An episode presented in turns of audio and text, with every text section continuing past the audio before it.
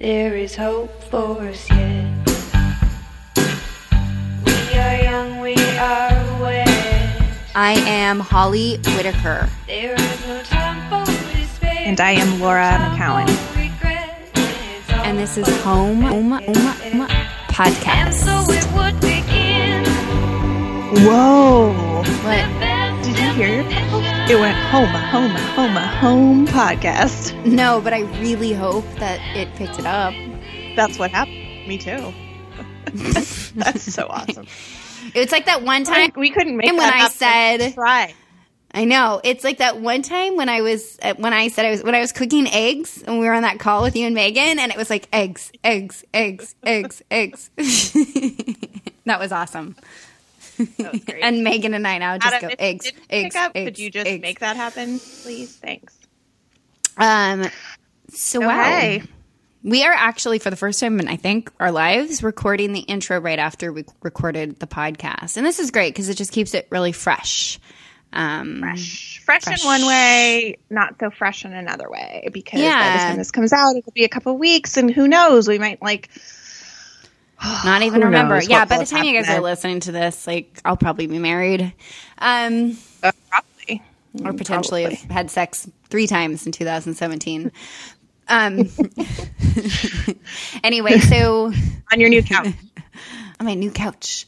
Um, yeah, my couch is still new. I just got it yesterday. It's like, can we talk about that couch? Okay, first of all, it took Restoration Hardware five days to get it here. Um, Yeah.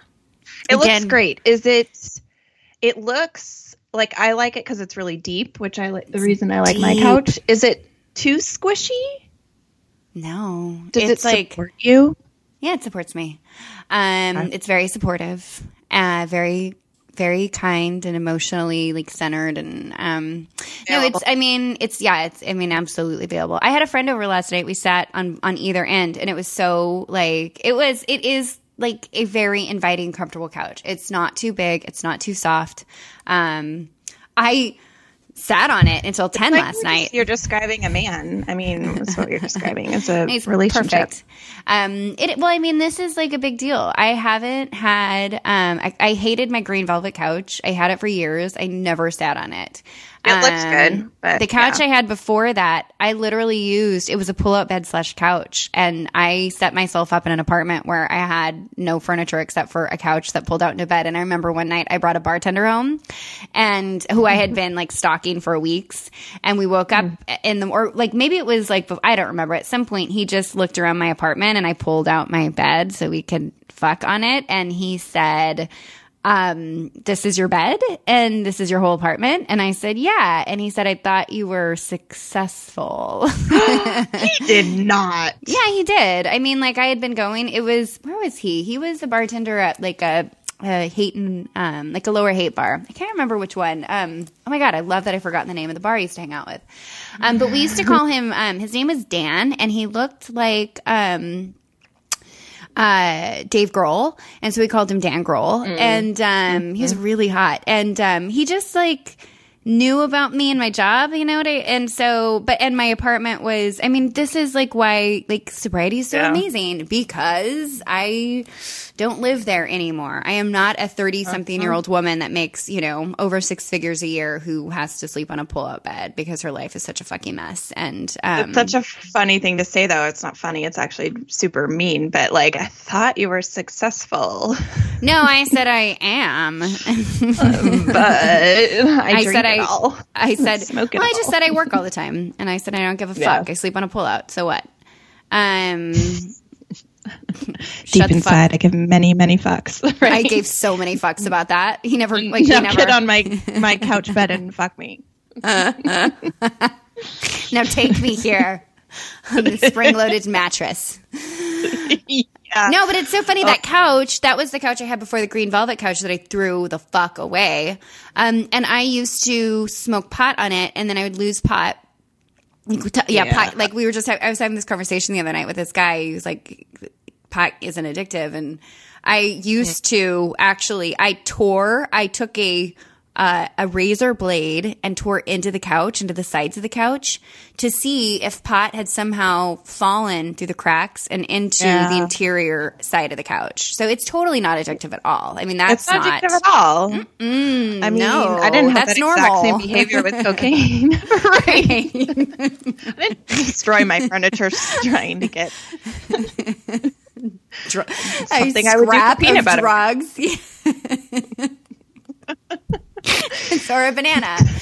Um, I'm gonna rip this couch open and find that fucking dried apricot. Um, Hot. yeah, not yeah, totally. Uh, So, so, um, this is an interesting, like, this is an interesting episode. And I have to caveat this with, um, I, this was a very frustrating interview, um, and I loved it because of that. I don't agree with everything that Maia says, and I remember this. Like I read her book a while ago. I re- I went back and reread parts of it, but I remember when I was reading it. It's one of these things, and all of these things we talk about this at the end. It's why you have to be able to open, like to show up and listen to what people have to say, and not throw them, uh, like not throw them out because of uh, like certain things you don't agree with. Um, it's why, like, I don't agree with Kelly Brogan and what she talks about when it comes to alcohol and a lot of other things, but she has some points within her work. There are there are gems buried within a you know a very radical and polarizing thing. I don't expect people to agree with me wholly, um, and so this interview is one where like, and we're going to caveat it before we go into it um, two things that I think are important to caveat. Like one is there's discussion of aging out and of spontaneous Of aging recovery, out of of, uh, aging out of addiction and, and spontaneous recovery. Um, and this is something that I uh, I don't like. I think this is something that happens, of course. Um, I also know people that just stop drinking without any help, um, but that struggle. And I also know people that um, wait to age out forever until they're like, Yeah. say, 32 and fucking a guy named Dan that was a bartender on their pull-out couch. Um, you know, like people like that and cutting into Um, their couch with razor blade. Yeah, to find a piece of pot. I'm Um, gonna get out of it. Right. totally going to grow out of it. No, but I think this is like it's something really important. Like if you are listening to this, like I love Annie Grace's book because it's so much. There's so much common sense in it.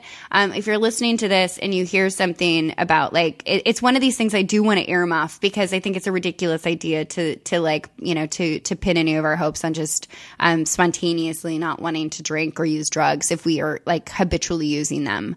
Um, and so it's not. It's a point that we didn't really dig into um, on this, and I I think maybe we do it in a future episode. Um, but it is also something that I want to make sure, like Laura and I both heard, and like that we just didn't drill into it because there were other pieces that we were drilling into. Yeah, and it wasn't the it wasn't the the point. She's Yeah. right. And the other piece What else? was what was the second one?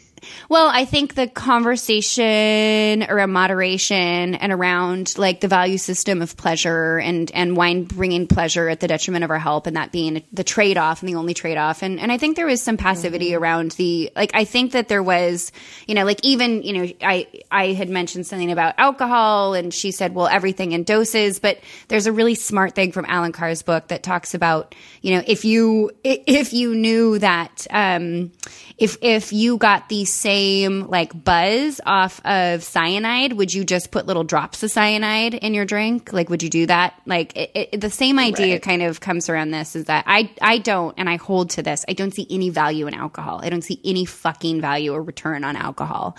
Um, I don't think it's necessary.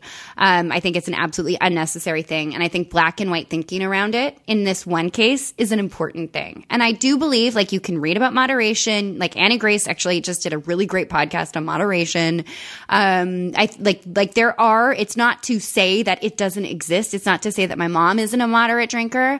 Um, but I personally don't see any benefit in the con- in the consumption of alcohol. It doesn't mean that I think that people that use alcohol are idiots or bad, um, or that it isn't up to the individual to determine, you know, like to determine what's right for them. But I unequivocally state, and will will till the day I die that alcohol is not something that we need to figure out how to keep in our lives. It's just not. Yeah. And that's not the same as food and that's not the same as money. I deal with like I have like pulled myself out of, you know, pretty deep financial ruin. I don't have a black and white like relationship with money. I have had to renegotiate the way that I eat food and consume food. I don't have a black and white relationship with food. I do with alcohol because I can just cut it out and I don't have to fucking think about it. Um, and so I think like when we're talking about this conversation, I think it's important to kind of understand this was a place in this conversation that we're coming into. Um, I don't feel like I articulated like my position incredibly well. I wanted to take a moment to just say like that, like that is my stance and will always and forever be my stance. It's black and white on alcohol. And we get into other stuff. We talk about antidepressants. I absolutely don't have a black and white stance on antidepressants. I think it's gray and I think it's up to the individual. And um, as I think all things are. And now I'm just going off on a tangent. I'm going to shut the fuck up. Laura, what did you have to say? I don't even know. Um, yeah, I I think that those were two points. Um, and she, I mean, the, the big one was just saying that there's benefits to, you know, there's proven benefits to moderate drinking, and that's a message that I think is old.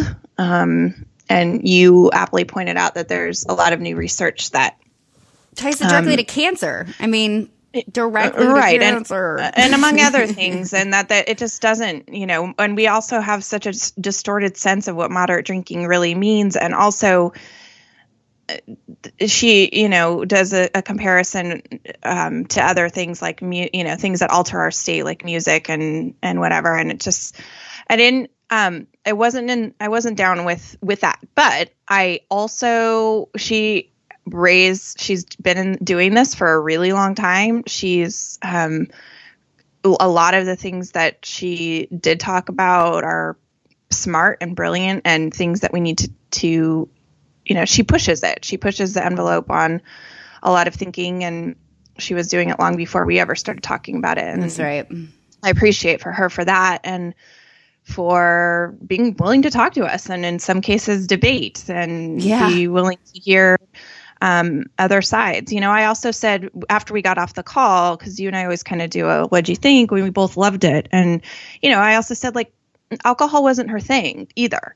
And I, it's not been her primary area of focus. You know, she was addicted to um, Cocaine, coke and heroin, heroin yeah. and yeah and so she doesn't you know she's I- think it, which is the point that we i think try to make is that alcohol she she makes this case that there that we're culture bound by so many of these things and i think alcohol is is where we are the most culture bound you know in terms Agreed. of what we believe about it and um or don't believe or what we don't even question that's more Yeah. what it is that we don't really even question and so this conversation was really good for that and um I think and so, overall too. it was great yeah she's, I think so too. I think she's wonderful, and I'm going to make her my friend, and we're going to talk a you guys lot more. like have fast talking debates um, uh, while you drink a lot of coffee, and I I want to watch it. No, but I think you guys will appreciate this. And I think it's just like I really hope that whenever you're listening to this stuff, like I like we both know that we say things that you guys disagree with. And that's so it's so healthy to say things that we disagree with and that we don't understand or we don't like I love that we can talk about so many different topics. Um and and I I never want to have a show where where it's just where we expect that everything we say is going to just completely jive with everybody. I I love that we can have incredibly um, complicated conversations like this one. Yes, Um, that's a good way to put it. And that I think what I've learned, um, not just in in this, it, it- but in really anything, in certain relationships, in really kind of anything that I think I know about, or that I don't want to talk about, or that pushes me in a a way that is really uncomfortable. If if I hang in there for a minute longer or you know until the next day or I, I just open to what another person is trying to say um, that's where all so much growth has been for me. Um, and and you and i think that's all we're asking people is just to keep talking you know like we're going to get it totally wrong um, and we have um, but we keep talking and we keep asking you know and Maia has too i mean she she loved it i mean we there were times when you you know we were saying like no we don't agree with that nope nope and she just hung right in there because this Yeah, is I what she does you I know? so it's it's it's really beautiful and it's healthy and it's um, i appreciate it so much I agree. I do too. I really appreciated this. I'm excited about it. Um, I hope you guys enjoy it. And um, yeah, there'll be a ton of resources so check it out yeah, there will. All right. all right bye bye Bye. Here we go. Faces dressed up to the glow. All right. Hi, Maia. Is it? It's Maia. Maia. Maia, yes, Okay. and it's Szalavitz. Just ignore the first Z. Yes. I can actually pronounce your last name very well. I've been practicing it. Been- you've probably been doing that your whole life Yeah, right. Yes, I, I spell my name multiple times a day. Well, thank you so much for coming on. I read your book, I think, right when it first came out. Um, I have read, I think, almost every book on addiction at this point, and yours is one of a few books um, that, like Marc Lewis's work, that just uh, that. And I'll let you kind of explain this. There's there's a lot of there's so much meat in in Unbroken Brain, um, and lots of stuff we want to talk about. But I think one of the first things that I'm really interested in exploring with you, and we've never had somebody come on that uh, that you know, didn't uh, that necessarily could explain the difference between like the choice model and the disease model and the learning model of addiction.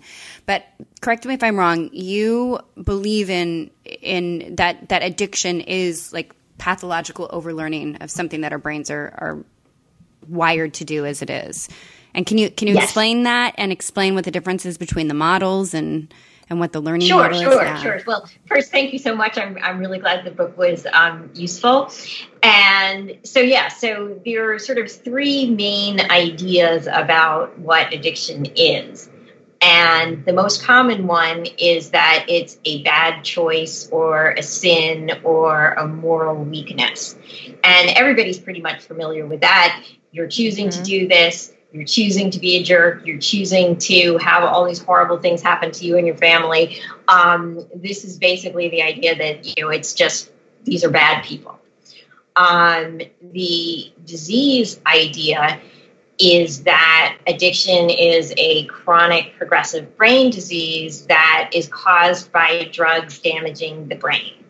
Um, and therefore, um, kind of turning people into zombies who can't control their behavior the learning model is more subtle than these two, and, and I'm not really trying to create straw men out of them, but um, the moral model certainly deserves to be straw manned. Um, but the, um, the the learning model basically says that addiction is compulsive behavior despite negative consequences, and this is actually the definition that's agreed on by the disease people and it's the definition that the DSM diagnosis rests on, and it's the definition that the National Institute on Drug Abuse uses. So this is a widely accepted definition. So when you think about how something like compulsive behavior, despite negative consequences, could occur, um, what you see is that a person ends up chasing a drug, and they continue doing it even when everything goes terribly wrong. So where else can we see this kind of behavior? Well, in order to be able to uh, survive and reproduce, people need to be able to put up with a lot of stuff to be able to have a relationship, to be able to raise a child, to deal with all those diapers. You really need a system that makes you get pleasure from something and then persist to keep that happening. And so what what happens in, in addiction is basically your your brain has learned to love the wrong thing. And if you think about it, I mean, I think pretty much everybody has had a bad boyfriend or girlfriend that you're just like completely obsessed with and you know they're terrible for you and then you keep doing it anyway. We have no idea what you're talking about. right? That's such a rare, aberrant experience. Nobody has ever had that, right? um, so, so you know, I mean, it, and this is exactly what happens with drugs. And if you just look at um, the, um, if you switch out the words in love songs for the names of drugs, um, you will basically end up having drug songs that are completely accurate about addiction. And you know, you even get things like "Love is the drug," and uh, you know, gonna have to face it. You're addicted to love if you're in a certain generation. Um, so you know, it this is what happens. And and this brings um, i think a lot of good news and a lot of sense into the field because once you see that basically it's not that your brain is damaged but that you've learned something that is deeply embedded and problematic um, you know that's very different than having a chronic progressive disease. And good news for everybody with addiction the data does not support the chronic progressive disease model because frankly it shows that about 50% of people um, with addictions, with the exception of tobacco, um, will no longer have those addictions by around age 35. Um, and most of them will stop without help. So if this were a you know thing that was chronic and progressive, you just shouldn't see that. Um, and also, if it was progressive, you should see that it gets harder and harder to stop as you get older. When in fact the reverse is true the more you try to quit, the more likely you are to eventually succeed. Mm-hmm. And mm-hmm. older people now, I mean, they're they're certainly due to fentanyl with opioids. Um, this is killing more people before they get the chance to do this. Right. Um, and this is a disaster, and it's a public policy disaster that uh, a lot of us want to try to mitigate and fix. And but we are just not using the tools that we have. Um, but you know, if people, um, if we reduce harm and keep people alive, then the majority of them are going to be able to um, either moderate or stop their use. Um, and you know that's a really hopeful message, and I think that you know people in the field really need to hear it. Right. Can I ask something? Because you said so many things in there that I want that I I know that are full apart. Amazing. No, and uh, I want to ask about because I think it, it's worth it. So, okay, so the the data doesn't support that. Uh, I guess what I'm thinking about is why are there some people who because you said people get over their addictions by you know by the time they're 35 or they outgrow them does that mean that anyone who uses these substances to a certain degree, whatever they are, tobacco, alcohol, drugs, whatever, um, is is is technically addicted, and then they no, just no, of- no. That does not mean this at all. What I'm talking about is epidemiological data from um, giant samples. Um, of people that would meet what was formerly called DSM substance dependence and what is now called DSM opioid use disorder severe um, or not opioid, whatever the substance is, um, including alcohol. So um, the these are the people that outgrow it are not your casual drug user. I mean, so if we look at it this way, basically 80 to 90 percent of people who try substances um, never have addictions and never even have, you know, especially risky behavior around their substance use. Um, and that includes heroin and opioids and cocaine and methamphetamine. This is not a recommendation to go out and try it. You wouldn't fly right. on a plane that crashes, you know, one time out of five.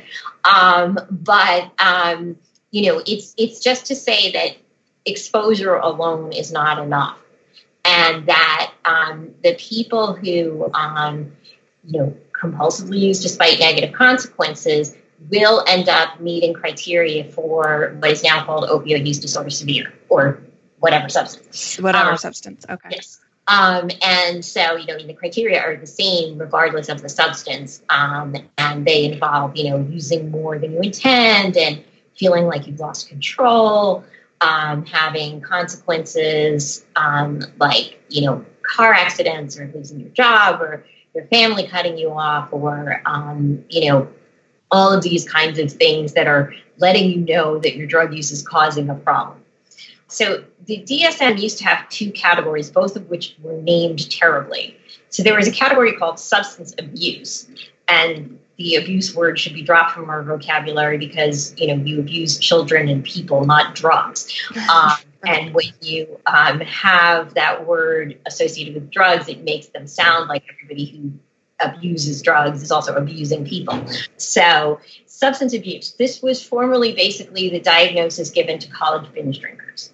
They had drug use that was risky and dangerous, um, but most of them did not have these severe consequences, loss of control, all of these other kinds of things that you see in what was formerly called drug dependence, which is a really stupid name also, and is now called um, uh, use disorder severe. Mm-hmm. Um, so the reason I'm saying that complex phrase is because DSM 5 changed it so that there's mm-hmm. now three categories. There is um, substance use disorder mild, which would basically be where the college binge drinkers fit. Mm-hmm. Um, and then there's substance use disorder moderate, which nobody knows what to do with. And then there's substance use disorder severe, which is formerly the dependence diagnosis. And mm-hmm. I want to digress here on dependence for a second because it's really important for understanding the opioid epidemic. So basically, dependence is like needing a drug to function without withdrawal. And that may or may not be a problem. Mm-hmm. Um, if mm. the substance you happen to need is Prozac and it's working for you, uh, just take your Prozac, not a problem, right? If the substance you happen to need is an opioid and it's working for your pain, not a problem as long as the DEA doesn't take out your doctor. Um, so, similarly, if you are using an opioid for um, treatment, such as methadone or buprenorphine, and you um, are taking it as prescribed and now you're functional and you've got your life back and all this, that's dependence. It's not addiction. Addiction requires compulsive use despite negative consequences. It doesn't have anything to do with whether or not you have withdrawal.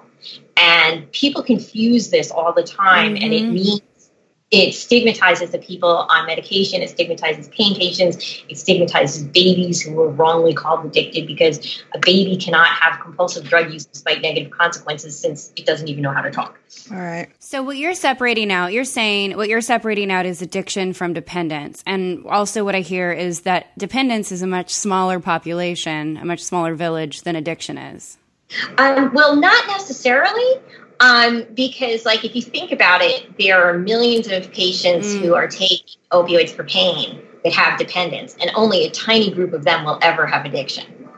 Um, and similarly, there's lots and lots of people on SSRIs, um, like Prozac or you know the other serotonin drugs. Um, those drugs, some of them uh, can cause really nasty withdrawal, but nobody's calling those people right. Right. so there's a lot of right. out there. And right. It's only a problem if you can't get a safe legal supply or if the substance is harming you. Right.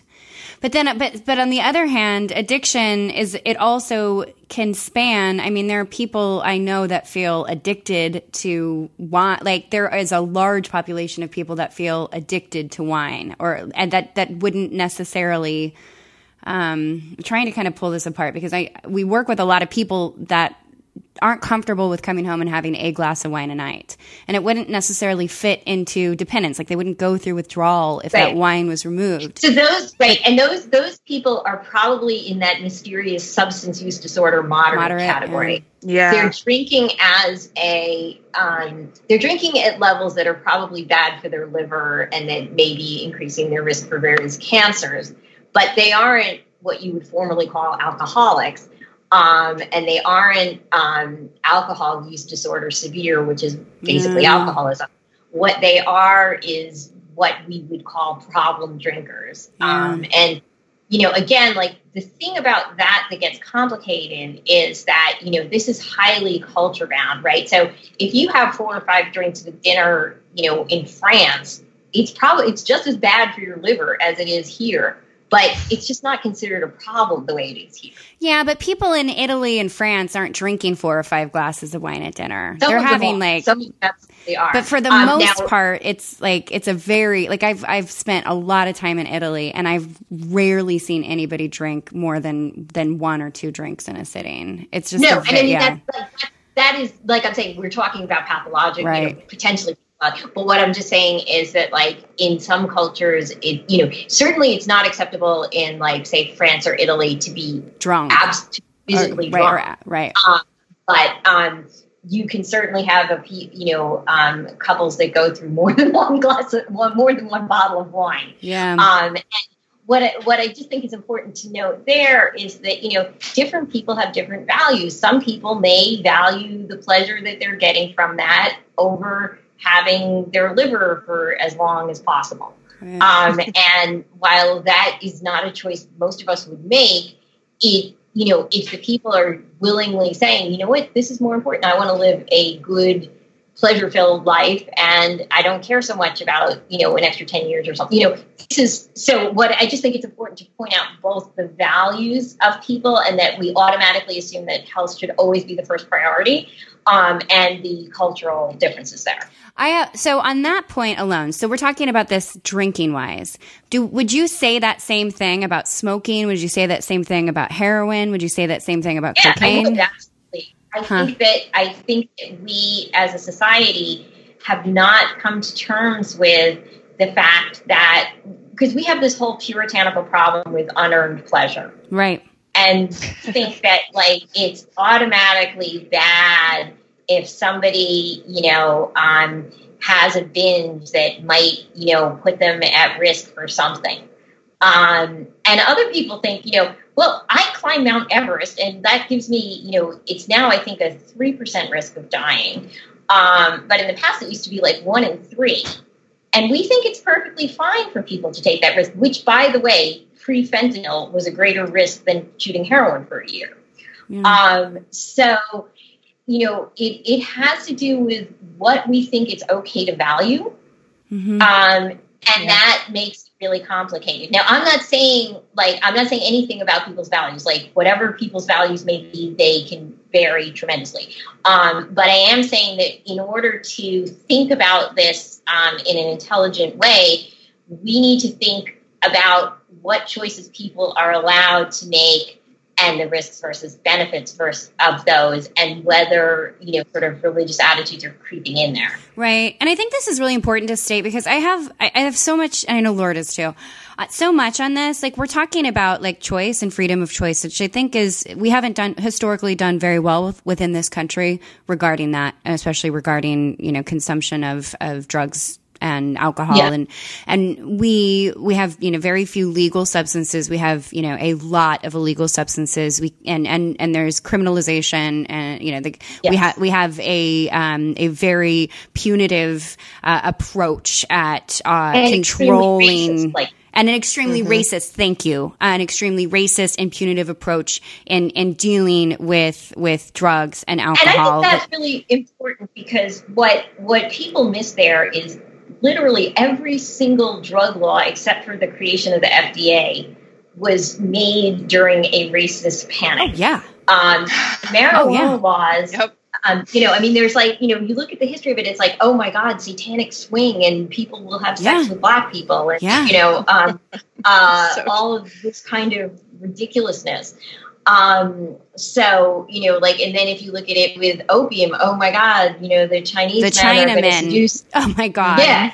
It's I right? just saw so then, like yeah. Sorry, keep going, please. Oh, oh no. So I mean, so basically, even prohibition um, of alcohol was associated with like Germans, and, yeah. You know, and so it's all about like the other and racism and, and all this. So what a lot of people assume is that somebody like some scientific panel sat down one day and said alcohol and tobacco should be legal and the other one should be illegal based on risk. Mm. oh my god thank you for saying cannot, that yeah and so like that never happened that needs to happen because we would make very different choices because basically the drugs that are legal are the favorites of white men in the 19th century um, oh that they right profit there. off of. But wait, but hold there. This is getting too far away from the question I was trying to ask because oh, I sure. want to go so far deep into this part right here. But the the thing I was trying to say, based on what you were just talking about, is that there is a historical like uh, historical patriarchal white supremacist um, a puritanical rooted uh, attempt to control uh, to control right through the legalization yes. and criminalization of certain substances and also certain behaviors you know there's criminalization of of a lot of uh, uh, behaviors related to alcohol abuse and alcohol addiction right. even though it's legal and so there's that piece which I want to jump into but I think one of the things that you said that we focus so much on when you were talking at the beginning of this this is that it's a value system and that's a choice between pleasure. And I preach pretty much like number one, personal freedom, personal choice. But the second thing that I preach is that a lot of freedom comes from actually facing our pain and actually not Mm-hmm. using coping mechanisms to get through our, our life. And so I think it's also an important concept. And I appreciate to hear what you have to say about this instead of just making it the binary. This is a choice between my liver and my health and my pleasure. right. I think it's Right. also without putting like taking off the puritanical forcing of of what we should and shouldn't do like taking that off there's also i think a very um evolving and like um what's the word i'm looking for like higher conscience a higher conscious uh consciousness like uh coming from the ability to uh find pleasure free from having to escape and so i think that Uh, that's yes, but I mean, like, so there's a difference there. Also, like, we have to bracket like between addictive use, which no longer produces pleasure or even comfort, um, and you know, social use, where you're not using to escape. You're just having a good time with your friends.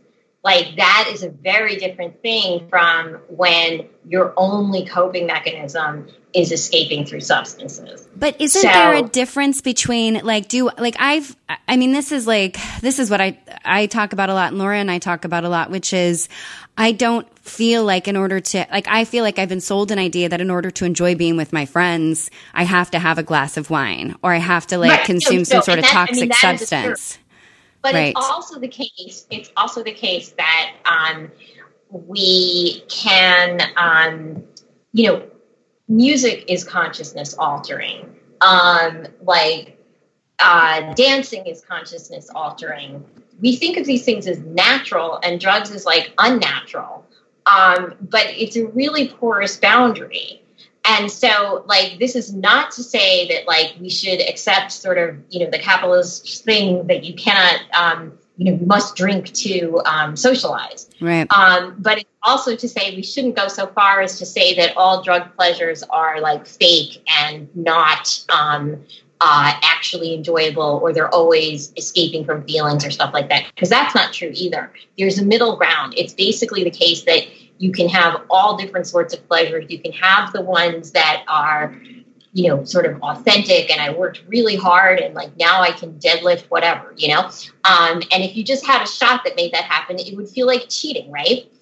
Um, so it, I mean, this gets into deep questions about authenticity, feelings, um, you know, how um, how we live, what we value, where hard work comes in, what about deservingness? I mean, this gets deeply philosophical, but I think it's, you know, again, there is definitely a thing where if a person cannot have a good time without drinking, there's a problem. Um, but there's also a thing where all pleasures of drinking are just fake and not spiritual. Yeah, I think the reason, uh, and I am following everything you're saying. I think, I think, I mean, what we're specifically talking about is alcohol, and I think the thing that you said about it being culture bound is so true because I think, I think where the rub is, uh, you know, not even a rub, where we're where we're pushing this a little bit is that the cultural influence of alcohol is so, um, it's such a, it's so big Yeah. It's as big as the culture was with smoking 50 years ago. The Or same even more, true. You know, that we don't even, by the time we're socially drinking, if we are, we don't even, we're so many of us are so past the point of even understanding that we're kind of making a choice. Like, that there is any other way. I guess I guess I just feel like I I totally hear what you're saying and I'm so glad you're saying it. Um, but I also think that with alcohol it's like this special arena where Yeah. where the cultural influence is so big, it's almost a foregone conclusion. That's Yeah, right. no, and I mean, I think, I think, you know, it's it's interesting because, um, you know, a third of people in America do not drink at all, and not all of them are in AA.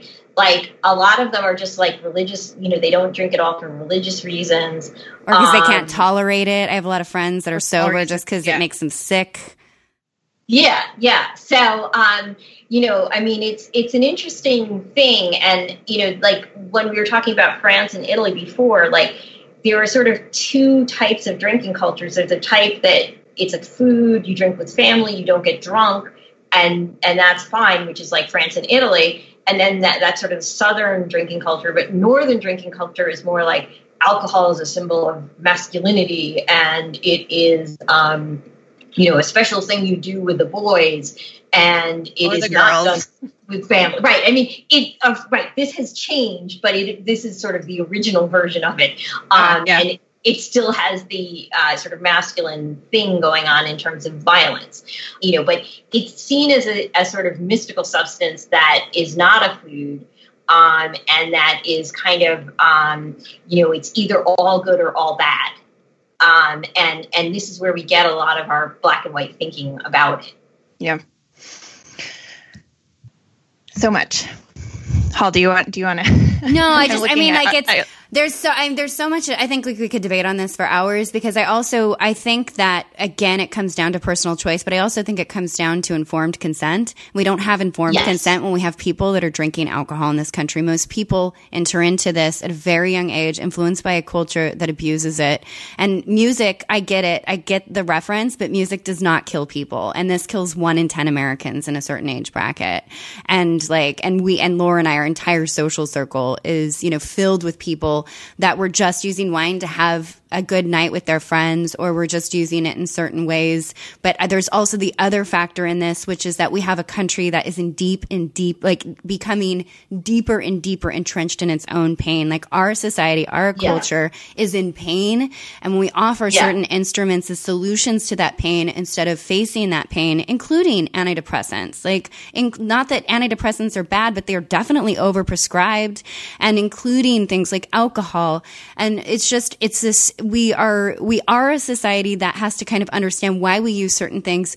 And I just don't know many people that use the, like the one legal and promoted drug to just like they're and they are they exist they're my mom but even at that it is something that is a is a tool that is that I mean it's a, it's a it's ethanol it's a poison it's the same thing that we put in rockets you know it's not listening to music it's actually taking something that makes people very sick and so I think that there is if we want to like level the playing field on talking about pleasure, then we also have to level the playing field on on on making sure you know people have a very different understanding of of what it is and, and how we use it, and um, and we don't have that.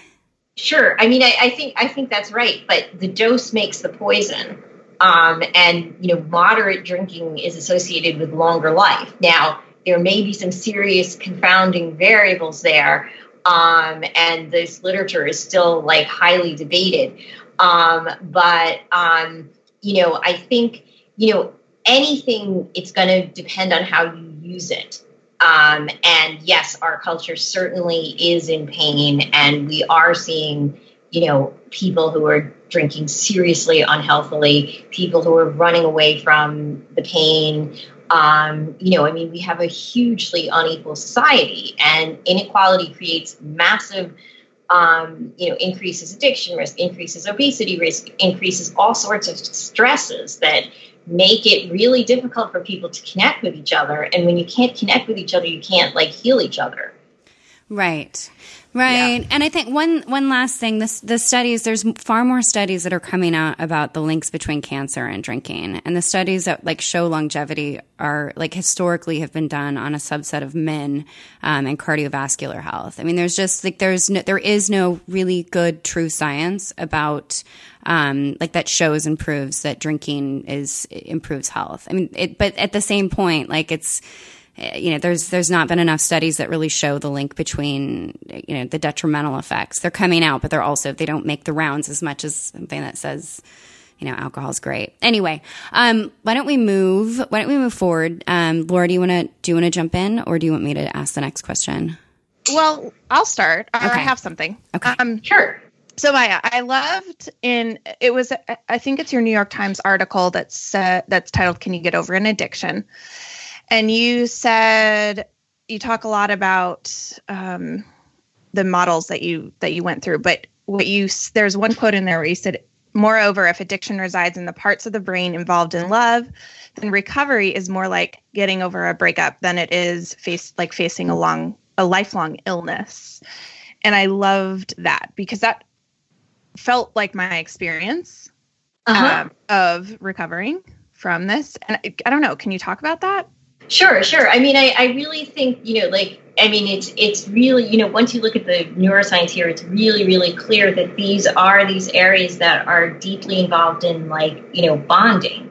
Um, and, you know, this is why people use substances to, you know, uh, in ways that ideally will increase bonding, right? Um, but when you end up addicted, you end up, you know, loving the substance too much and being disconnected from the social connection that you need. And so when you have that breakup, um, you really have to deal with like all the same kinds of things that mm-hmm. like you know when you break up with a boyfriend like oh that song or that like restaurant mm-hmm. we used to go to all the or, associations mm-hmm. and the emotions and, of that yeah exactly. And so all of that stuff like you know cues craving all this stuff it's exactly the same.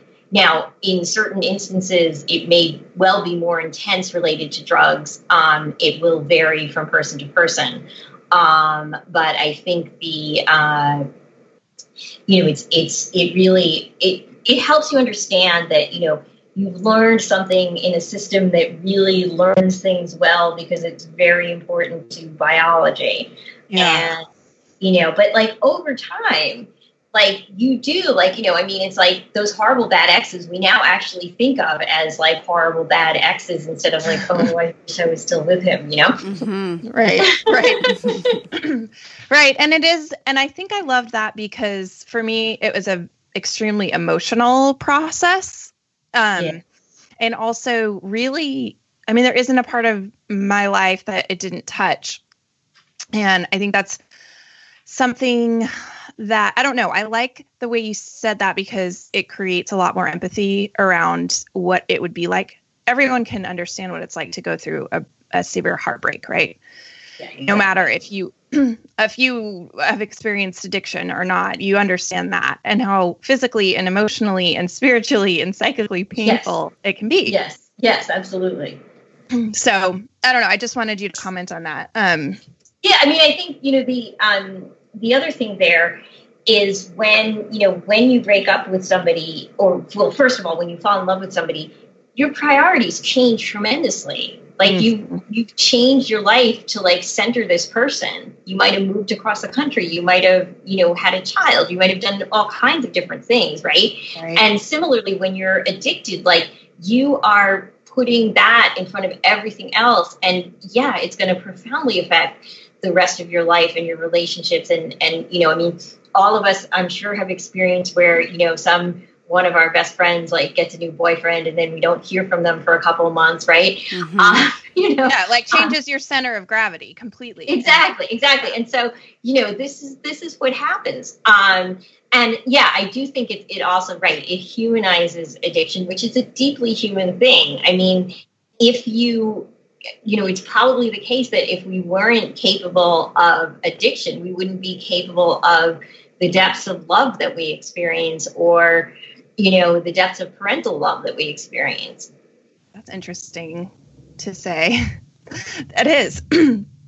I um yeah, and we can we can I want to Holly has all these brilliant questions that I really want her to run through, but I think for me that um that idea is is so um, important and and yeah i i guess also just um, it, the fact that your priorities change the thing another thing i loved you said was that to someone who doesn't have your priorities your choices are going to look very confusing yes, and yes. that is you know obviously the experience of anyone who is watching someone that they love who's addicted oh, yeah. or even yeah. even a dependent it just doesn't make sense but anyway holly go. Your questions are much more. Um, you've been much more no, involved I, in her book and her work, so I want to. Yeah. No. Do them. Okay, so I want to kind of take through like what um if you can just maybe take us through what your experience of recovery was, like what you were sure. yeah. You've written about it, but I'd love to hear it from you.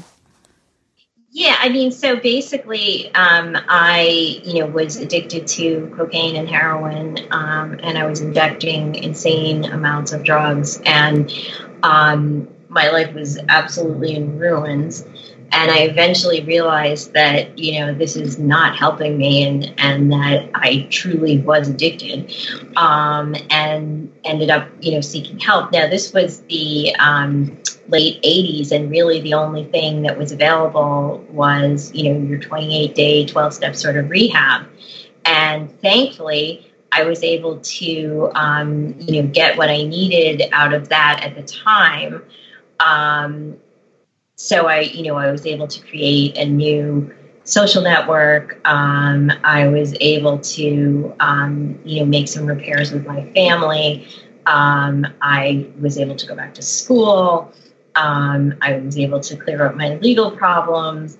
Hello, white privilege. Um, and, um, you know, was, you know, I, I created a new life um, with the support um, of other people in recovery. Um, and you know, as as you know from reading the book, um, there are certain things that I think are wrong about that approach as a treatment system. I think that 12 steps are absolutely wonderful as a system for people who want to engage in spiritual growth um, if it appeals to them. Mm. You know, mm. there's so many different paths mm-hmm. for spirituality for everybody for many, many reasons. Um, but I certainly think it's a valid spiritual path for those who find it valid, basically, right. as you might say, mm-hmm. any religion. Um, and, you know, but I just think that um, if we're going to see addiction as a medical problem, it can't be the only medical problem that we treat with meeting, confession, prayer, and surrender to a higher power. Amen. Um, you know, and so I think we need to separate that out from treatment and not to say that you can't refer people and tell them, hey, if you connect with these people, this could be a great social network for you. Um, and that the most important 12 step slogan is take what you like and leave the rest.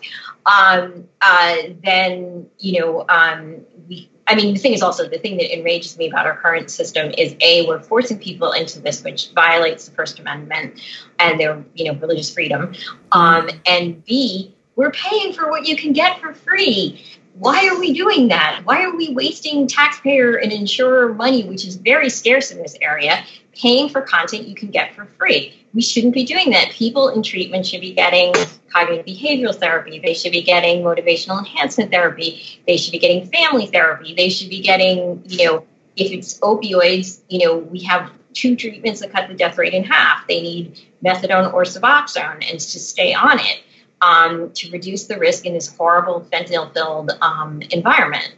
Um, you know, so um, yeah, I could go on and on about the horrors of our treatment system, but um, you know, I, I have to. Um, it's it's a very funny thing for me personally because the you know you're expected to endorse whatever worked for you as the solution, and I do not feel that way, and I also don't know you know I suspect if I had been given a completely different approach at that moment, pretty much anything would have worked because I was really desperate to get better.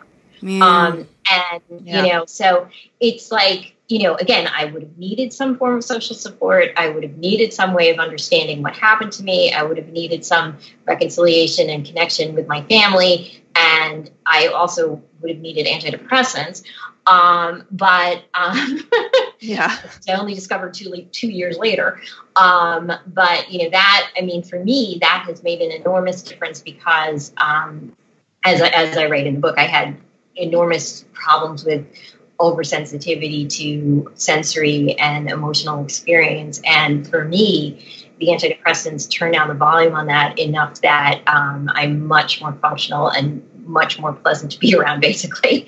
Um, so, um, you know, that for me has been really important. And obviously, like for some people, if your volume is turned down too low and you then take antidepressants and it makes it even lower, it might make you suicidal. So we wouldn't want you to be on antidepressants or those particular ones anyway. Yeah. Um, you know, so it's, I mean, I think, you know, with all of these things, individual variation is huge. Um, you know, what works for one person in recovery might actually kill somebody else. You know, it mm. really needs to be profoundly individualized. Um, you know, we recognize that, you know, um, in the autism world, we we know that like you know there's a saying like if you've met one person with autism, you've met one person with autism, mm-hmm. and we mm-hmm. need to apply that to the addictions area because there has been so much of an idea that everybody with addiction is the same. And you know, if I stood up here and said I speak for all white women around the world, people would laugh at me and say, Of course you don't. That's absurd. Right. But if I stand up yeah. and say, I speak for all people with addiction, they'll be like, Yeah, you do. And no, I don't. Right. that's so good. Yeah, that's so true. I've never heard that autism um, statement say it again. I'm sorry. Oh, sure. It's like if you've met one person with autism, you've met one person with autism. Got it. some, yeah. To to complicate matters further, some autistic people prefer to be called autistic people rather than people with autism. So you have to be careful about that. Yeah. Um, and ask people what their preference is, basically. Um, but um, you know, it's. I think I have been. Um, I really have been sensitized to the language issue in addiction because you know we talk about people with schizophrenia and people with autism and people with depression and then we have addicts junkies druggies yep like right. that's stigma right there and i feel like if if we as people in recovery and you know even people who use drugs actively can just stand up and say we are human like we do not mm-hmm. accept this dehumanizing language um, we are you know um, people that need to be reckoned with, um, we will get treated a lot better. and how do you, do you I mean, yeah, yeah. No, I mean, how do you? Did you ever call yourself an addict? Did you ever subscribe to that? Oh or, yeah, I, okay. I mean, you can look at the stuff I wrote. Like I, I wrote a piece um, for the Washington Post in in 1993 um, that I think was the first piece arguing that you know people with addiction need to come out of a closet and like um, you know have our version of ACT UP. Otherwise, we're never going to um, uh, be able to uh, get better policy. Um, and there's been a spate of recent pieces saying this, which I am very heartened to see. Um, but um, I said I'm an addict in that I used to go around. I'm sure if you can find that old Bill Moyers documentary that I was both a producer and a participant in, um, uh, I probably say that on there. Um, I really, you know, and, and I think actually, if you personally want to say I'm an addict, and and and that is the way you want to identify and how you feel and whatever. I am not going to stop you. I just don't want somebody from the outside, you know, just like with like all kind of bad language, like queer or the N word or whatever. If you're going to use it about yourself and you're in that category, that's fine. But if you're somebody else using it, it is not at all fine. Agreed. Right. Absolutely. Like, don't agreed. call me a drunk, please. Yeah, I know. I had like a woman that. that was actually reaching out to me to be on a TV show, something, and she she said she was familiar with my work and then she wrote me back and I said, sure, let's, we can talk about it. And she wrote me back and said, you're an addict, right? Um, and it was just, and I said, you're not familiar with my work then, number one. Um, and but I would is, never call myself. Right. But it's one of these things. It's so interesting. My sister's a teacher. She works in a, she actually works in a, um, juvenile detention center and she has historically oh, wow. worked with kids i think we just talked about this when i was talking about jeff um, but she's yeah, historically yeah. worked with kids that um, come from like incredibly impoverished backgrounds um, and who have a, lo- a lot of parents that struggle with substances and addiction. Yes. And it's so interesting because we want to so quickly. It's a, it is such a, she's, she's so social. She's so like, she's, she's a member of, um, she's a member of SURJ and she's like an activist and black and right, white people right. for black lives. And she's such an activist for her kids and then, and we've talked about it for years and it's just like, oh, she's an alcoholic. Oh, she's an addict. Oh, like, well, you know, uh-huh. and like, but also refers to her children, like her, some of her kids parents or has historically referred to some of her kids' parents as like, well, well, you know, her mom is an addict, and you like, like as in uh, that explains everything. Yeah. And so, oh, but yeah. it's just this like, um, it's so, and we had to have a conversation about it, and it wasn't even to her somebody that's so sensitive, um, and aware right. of language and labels and stigma. Right. Right. Even to her, it was like I just said, please stop calling people addicts. like, please stop referring, like explaining people away like that because if it was like if it's if it's you know if it's like the youth if it's the kids she's working with they're going to like even if they're abusing and or whatever using drugs Yeah. like they're not it they're not within that but there is this othering of of people and this like explaining away of what that means. Um, and i agree. I think it needs to be completely i agree exactly what you say. I think people have the freedom of choice to call themselves whatever they want to call themselves if they struggled with it. But when it comes to how people from from the outside or even me i don't i'm not going to refer to anybody as an addict like i'm just not it's Yeah, not my yeah, right to yeah. call someone else that no, no, Um, exactly. I mean, yeah. I, I, I, yeah, I, I completely agree with you. And it, it's funny. I was at a big meeting of a uh, well-known sort of lefty organization at one point, and it was all addict, addict, addict. And at one point, I just got up and said something because I was like, you know, you guys are all like totally right on when it comes to race and gender and um, you know trans and all of this stuff. But hello, there's another category of us out there that you got to be PC about now. You know. yeah I don't even feel like it's PC. I feel No, like and I it's mean, I'm teasing here. Um, Yeah. I know, Yeah, yeah, but yeah. I, but I, I think that there it could go into that like, oh my god, we're just all being so oversensitive. But literally, there's no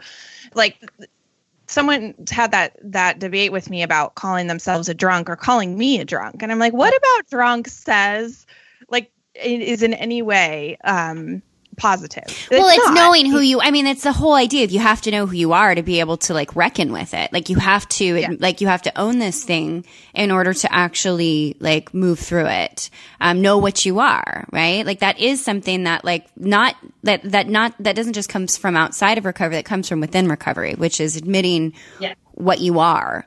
Um, and I mean, I think like you know that that can be a problem. Um, you know, like having that as the core of your identity can be a problem. well, sure. For some people, it's fine.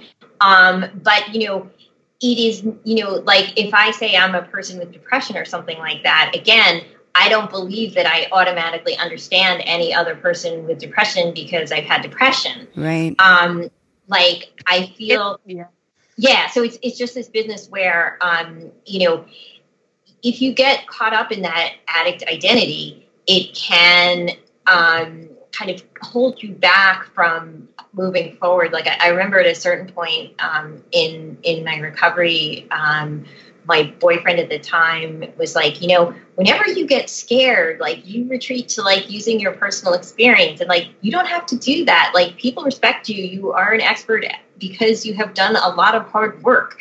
Um, and you know, it was it was it was you know, it was an important and helpful comment. Right. Yeah, I think it's so. It's one of these things that I think is so, and it's it's going to take. I mean, we're in a very we're in a, a, a minority, um, the three of us, in terms of seeing it this way. It is still largely viewed as something that is an identity, um, you know, versus something that we move through. Um, and I think this is it's just it's one of these things that I think is so. I I think is for people that come into this. I think somebody new, like coming into this freshly, like looking at Yeah, facing their relationship with uh, with addiction. I think that the choice is like I- think it should be it should be so clear that this is a choice, not a requirement. Um, to to label The labeling, oneself, yeah, yeah, right? no, no, absolutely. because And it is such. whole- go ahead. Oh, I was just going to say, you know, there was, and I mean, I think they're doing this less now, but there was like this whole thing where, you know, in if you entered treatment and you wouldn't admit and use that language, you were considered in denial and Right. you'd be confronted and you'd be attacked. Right.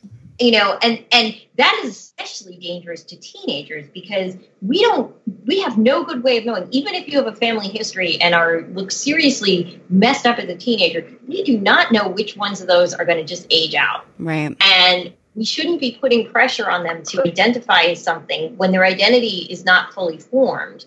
Um, you know, if they come out and say, This is what I am, that's one thing. But forcing them, that is, you know, you can create, you can make a problem worse that way. Yeah.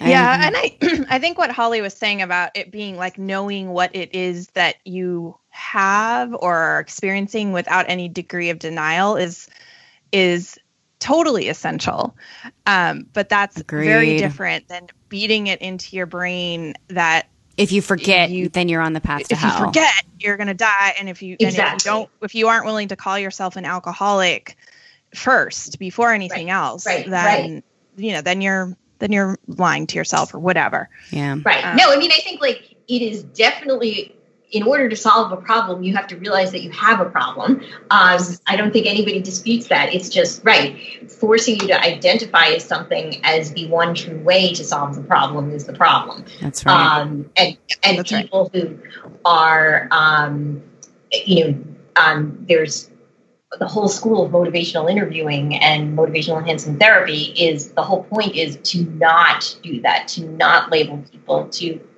help people find out for themselves what problems they have, whether those problems are associated with substance use, and what to do about it if they are. yeah. Yeah.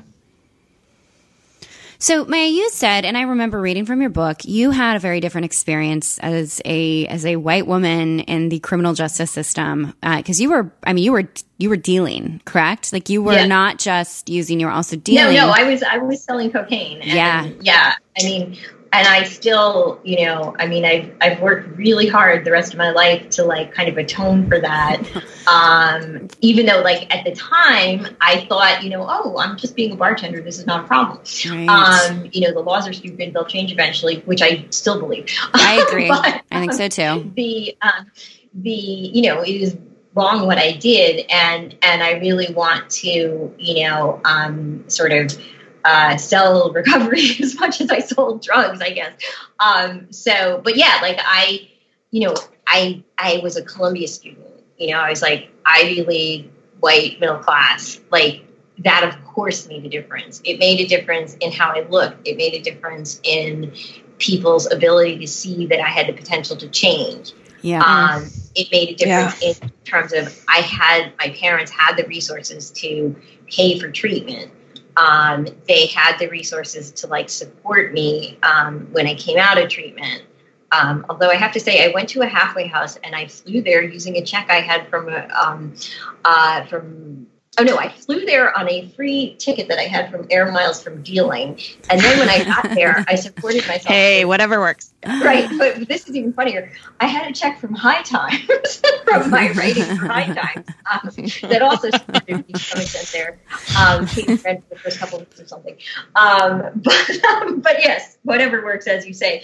Um, and you know, yeah, um, you know, and and I've tried really hard to um, emphasize the racial justice piece of this because I recognize how much I benefited from that, and Yeah. and sometimes people like you know I don't know give me crap online because like oh you like you benefited from what? I'm supposed to go to jail for 15 years to like something make up for somebody black somehow? Like that makes no sense. Like um, the thing I can do that's useful is point out how stupid these laws are, how racist they are, and you know that nobody should be serving these sentences, black That's or right. white. That's right. Can you can you explain like I I gave some I I know the resources like the new Jim Crow, the 13th by Ava um uh Duvar. Yes. Yeah. Um and uh Chasing the Scream. Um those are like three incredible um resources. Can you name some other resources cuz I think this is incredibly important. I think people that have been I think I think our white our audience is mostly is primarily white. Um I think that it's important to understand and to be able to talk about like how this all actually fits together, how the how the Yeah. drug how the war on drugs and the and the prison industrial complex and the anti-slavery and all of this actually weaves together and how and and and the importance also of changing the laws and changing and and like ending the criminalization of addiction and um yeah. I'd love to know what some of your favorite resources are for this.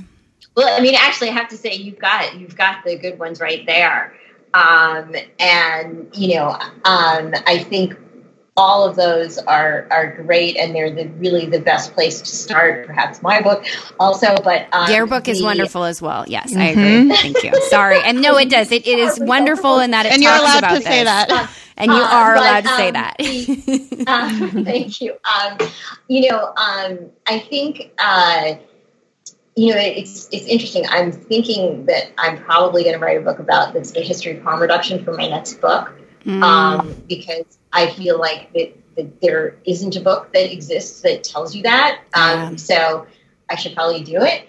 Um, but um, I'm just trying to think of, of, you know, there certainly are other good. Um, or people that you think have good voices? Oh, yeah. I mean, a lot of the doctors that I follow on Twitter are doing great stuff. Um, there's there's a bunch of addiction doctors that are are doing really neat stuff. Um, there, um, Brooke Feldman is a recovery activist who I follow on Twitter and really like. Um, you know, um, Ann Fletcher's book Inside Rehab about the problems with that system is really good. Um, I'm just trying to think of like the other stuff that's good um, on the racial piece. Do you like um, drug poli- the Drug Policy Alliance? Like, do you know some good like organizations that are good? I, like, oh yeah, that's Drug one. Policy Alliance definitely. Um, and um, you know, I, I, think they do really good work. Harm Reduction Coalition. Um, uh, I'm just trying to think off the top of my head who else would be. Um, you can also, if you want, because I know it's like hard when you're when you're I know put on the spot. If you, uh, we would really love if you even if you have a list of Twitter handles that people can follow because um, of, oh, sure. of these doctors. Because I I would especially love to have doctors you know that you think are are, have a good voice in this. Um, yeah, yeah, and you know the other thing I'm just realizing, um, another, and and I guess I didn't say this because I partially helped with this, um, uh, but um, Carl Hart's book High Price mm. is really good on the on the race um, stuff. It, mm. He's the first black tenured professor in the sciences at Columbia. Um, and he grew up um, really poor in Miami in a family that did not look at all likely to produce a um, Ivy League professor. Um, and that book, like his memoir and his research about, you know, how um, addiction is much yes. more complicated. Um, Ooh, I love the title. He's great. High price, a neuro yeah, yeah. So that um, that is that is good. I just don't want to self promote too much. No, he's great. He's somebody also that he's part. I, I want to say, isn't he like one of the heads of the Drug Policy Alliance, or he's he's he's, on the board. He's yeah, the board. yeah, yeah. No, he's so, um, yeah. So there, it, um, and I'm just trying like um, I mean, Cassandra Frederique at Drug Policy Alliance, who is the New York State Director, kicks ass. Um, she's great.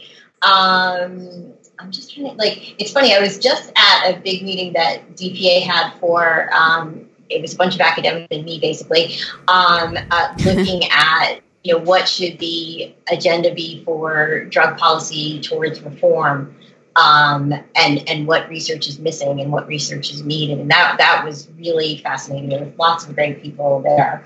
Um, but yes, I'm going to have to think of this for you later because I, am not coming up with stuff that I know I should. Oh, well, one one actually, this is one guy who's there whose book is absolutely critical reading. Um, it's Craig Reinarman, um, and the book is called Crack in America.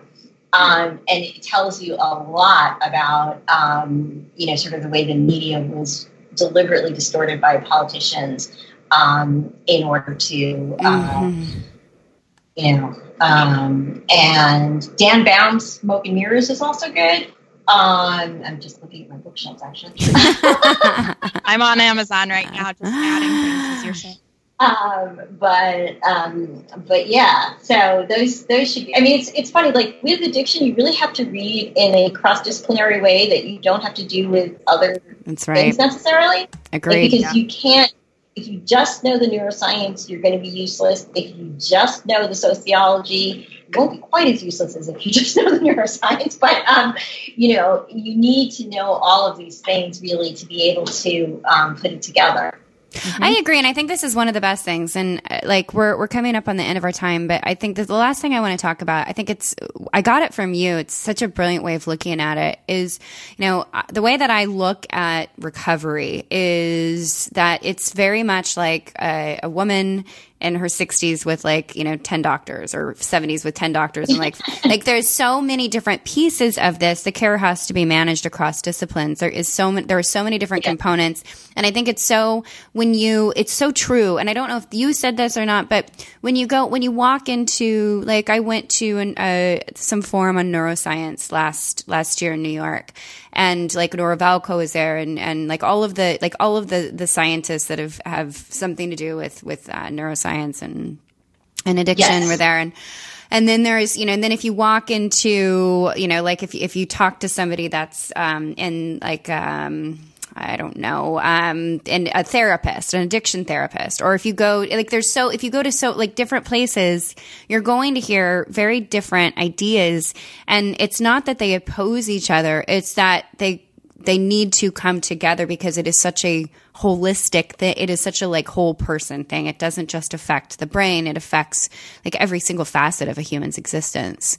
Um, Yes, no, that is um, that makes a lot of sense. Um, and yeah, I think you know, and and you know, people like Nora Volkow recognize this. Unfortunately, I don't think she's able to like shift funding more to social determinants as much as I think should be shifted to some extent. But um, the yeah, um, in order to deal with this, you really have to recognize the whole person.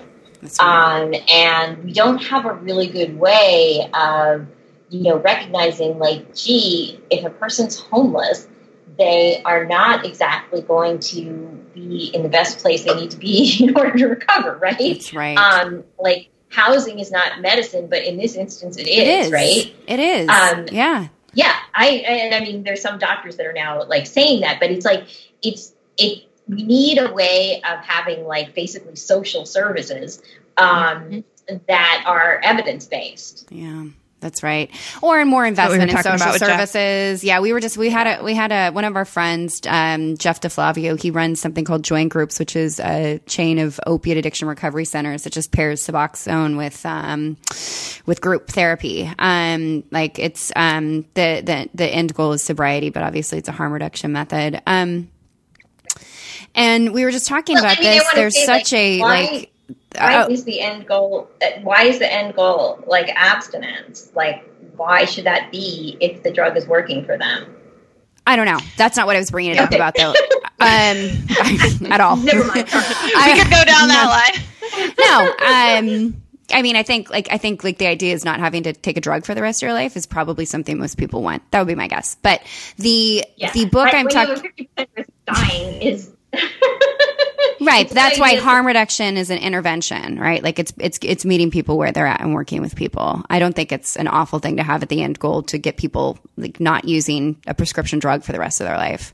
Um, but the the point I was trying to make is we were just talking about this in the United States. Like, the, I don't know if you've read the American Healthcare Paradox or, or followed any of the work of those two women. They're both journalists, but there's there's such a um, there's such a, a uh, we we underinvest in the social supports in our country and and Oh, and overinvest in the medicalization, and it ends up. I mean, it ends up in, in what we have, which is not taking care of people and leaving them to the you know leaving them to like the emergency rooms and and and No, no, I, um, I completely agree with that. The only reason I push back on the medication issue is because I think a person who is on Suboxone and is stable and doing well is just as much in recovery and just as much in sobriety as somebody who is not. And I think it is it is stigmatizing to um, suggest otherwise. Um, if people want to come off because it is a pain in the butt to be on a prescription long term, that's absolutely a perfectly fine goal. But I don't want people coming off because they think it's I'm not really in recovery um, because I that agree. has killed a lot of people. I agree, and I think this is uh, that's an important piece to like point out. I don't say it because I think that sobriety is the only thing that counts, and I think sobriety is just like like a great example. Is a woman asked me the other day, she still smoked pot, she stopped drinking, and she wanted to know if she could call herself sober, and I was like, call yourself whatever the fuck you want. I mean, there's there is like, and of course you are like whatever. Like I used, I called myself sober while I was quitting drinking, and I was still doing a whole bunch of other things. I think that there is, I think the idea is that I like the two things, the two ideals I try and hold at the same time. And I think this is important to understand because we can have such contradictory ideas um, held at the Yes. same time, which is one, um, we, we as a society, like are, are, we put band-aids on everything. And I think we should be able to encourage people like to live lives free of having to take medication and free of having to, um, to use things like to, that take, like to escape through different means. Like I just think like that is when you trace it back through any old historical like philosoph- philosophical or whatever text the idea is helping people find themselves like helping people like the, the goal i believe of, of our human destiny is to come here to meet our challenges to find ourselves and to find out who we are. I think that is like such an important thing and that No, every no, human I mean, being I'm is capable of that. I know wait hold on let me finish this thought. Let me finish this thought. may need to be on something. let me finish my thought though. I'm saying I think that we have to hold that hope for every single person and also give people the benefit of the doubt that they can achieve whatever they want to achieve. And so when I talk about this, I speak about this in a way of just finding freedom and freedom to me is is is not is is like this continuing to be able to be with myself. Like that to me is freedom is being able to be with myself without using other things. I don't think that it, that's for me and that is also like I think one of the like tenets like one of the one of the purposes of our life is to break through shit. The other part of this is also it like there is no there is no gold standard for how people move through what they move through. There is no right, there is no black and white, there is no perfect. Um, and that's a thing that we use to beat people up with. And so I agree with what you're saying on the idea that like somebody isn't like like the insinuation that because somebody is taking a maintenance medication or methadone or Suboxone or whatever that they aren't sober. And I don't agree with that statement at all. I think like everybody has um, you know equal footing when it when it comes to um, you know where they're at and what they. I don't think anybody gets to take that away from somebody with a word. Um, but I just I wanted to kind of point that because those are two very true things for me. I believe that we're here to do this one thing, and I also believe that however we do it and in whatever way we do or don't do it is up to us individually. Yeah, yeah. No, I mean, I just like I just sort of disagree with the drug-free ideal um, because I feel that um, you know we use the tools that are available to us in in the situation that we have, and in my nervous system, without Prozac, I am not good, um, and I don't want to like spend months and months of depression um, in order to learn this again. I agree. I agree. Yeah, I mean, I'm on I'm on medication too, and have Yeah. been for eight years. Yeah. So I I don't. I, I think that's. I think you're both. We're both actually saying a lot of the same thing. Or Yep. you two? are Yes, both I think so too. And I mean, I, I just, agree. I, I'm always a little bit um, strong about this because I know that people feel bad about themselves and they feel like they, They need to haven't done as much as they could Right. because, like, oh, like you know, um, and and to me, the goal is to be as fully functional as you can as a person and as open and connected and as loving as you can be as a person more than anything I care about in terms of like chemicals. I agree. Um, and and and so you know again And I would add, yeah, I would add presence into there, and I think whatever allows you to be present, really Yes, present. exactly. No, and I Mm. think I think you know I, I think that's right. Um, you know, um, and it's what's what's hard for people to understand about that. Sometimes I feel is that like they think that oh you're on a drug so you're automatically less present. right. Um, whereas if I was not on this drug, I would be much less present because I would be completely distracted by, you know, my sensory um, experiences Yeah. And other things. And that- and depression consumed with it. Yeah, Yep. it's yeah, no, it's just you know, it's it's different, and it I you know I respect people who their ideal for themselves is like you know I I don't want to do that, but I also feel like we should respect all paths. I agree, and I in in no way do I disagree with anything that you just said. And I, I it comes down to I think that we all get to make a we all at the end of the day we all have to have one person that we answer to, and that's ourselves, um, and not anybody else on this path. And I think that it's incredibly important to understand that that just because. Um, I don't even know how to say it, but like, I, yeah, it's, I, there's no question in my mind. And we actually, we had Kelly Brogan on. I'm sure you're familiar with her work. Um, and it did turn out, turn into this idea that there's something, um, that everyone, you know, should be off of. There's no instances where people should be taking, um, uh, medication. of any yeah, kind. of any kind. Right. Um, which is crazy talk. Um, so anyway, but I, I agree. I think there's a fine line between explaining, um, no, I'm going to just shut up. Yeah. I agree Yeah. with everything you just said. I agree. And no woman, like no woman or man should ever feel less because of what choices they make for themselves to have a manageable and happy And life. like really, like Yeah. you know, this is another form of you know prejudice. Like we're prejudiced against you because you have a chemical in your blood. Like no, that's not okay. Right. Like if you if that's what works for you, that's what works for you. Right. Um, you know, and and you know, it, it's like I I think you know, obviously everybody should try to be their highest version of themselves. Right. Um, but that what that will look like is going to look very different for different people. That's right. Mm-hmm. I agree.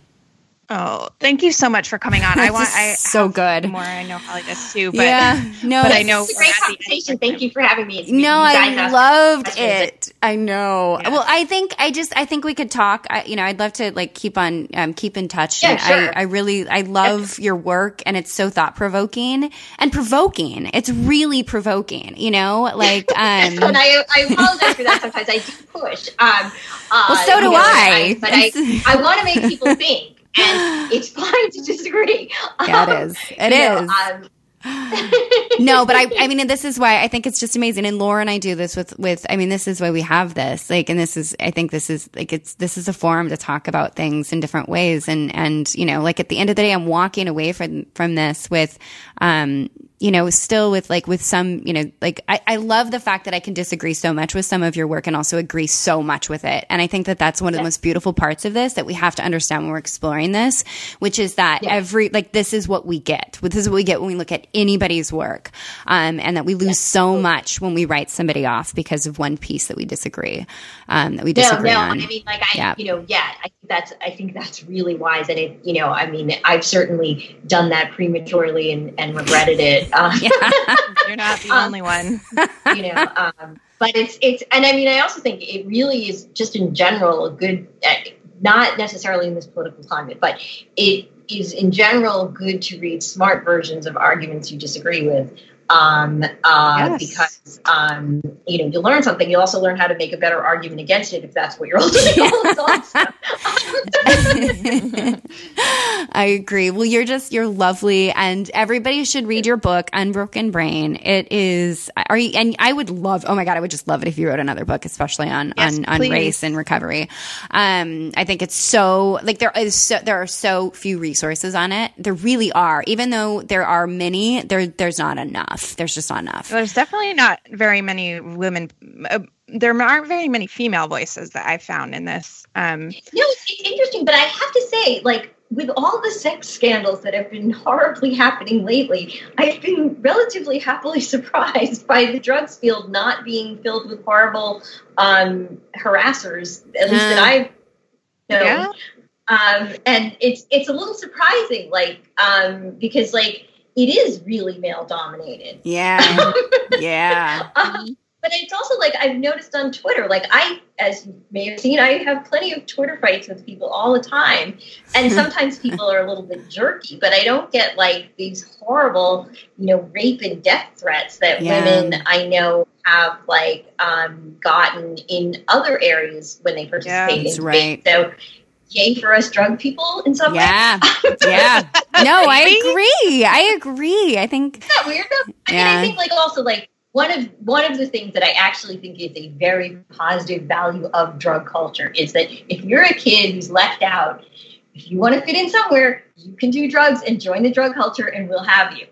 Now That's that is not good, but it is a sad commentary on the fact of the unacceptingness of the non-drug culture. yeah. No, I Yeah. agree. yeah. Well, on Um, that note, but yes, Thank you so can much. Hear that, Yeah, kids? like it just sort of occurred to me, and I, and I, I really am I'm happily surprised. You know, and I'm sure there are some horrible harassers somewhere in this field, um, but um, it, it has been less so than in some of the other fields like journalism that I'm in. Yeah, absolutely. Well, thank you, Maia. I look forward to keeping in touch with you. Thank you for coming on and, and for debating so delightfully. Thank you too, and, and please, um, uh, you know, send me the link when uh, when it posts, and I'll, I'll tweet it and stuff. awesome. Absolutely. You Oh, um, have a good one. You too. Thanks, you. Maia. Bye bye. All right, take care. Okay, bye now. Bye. down.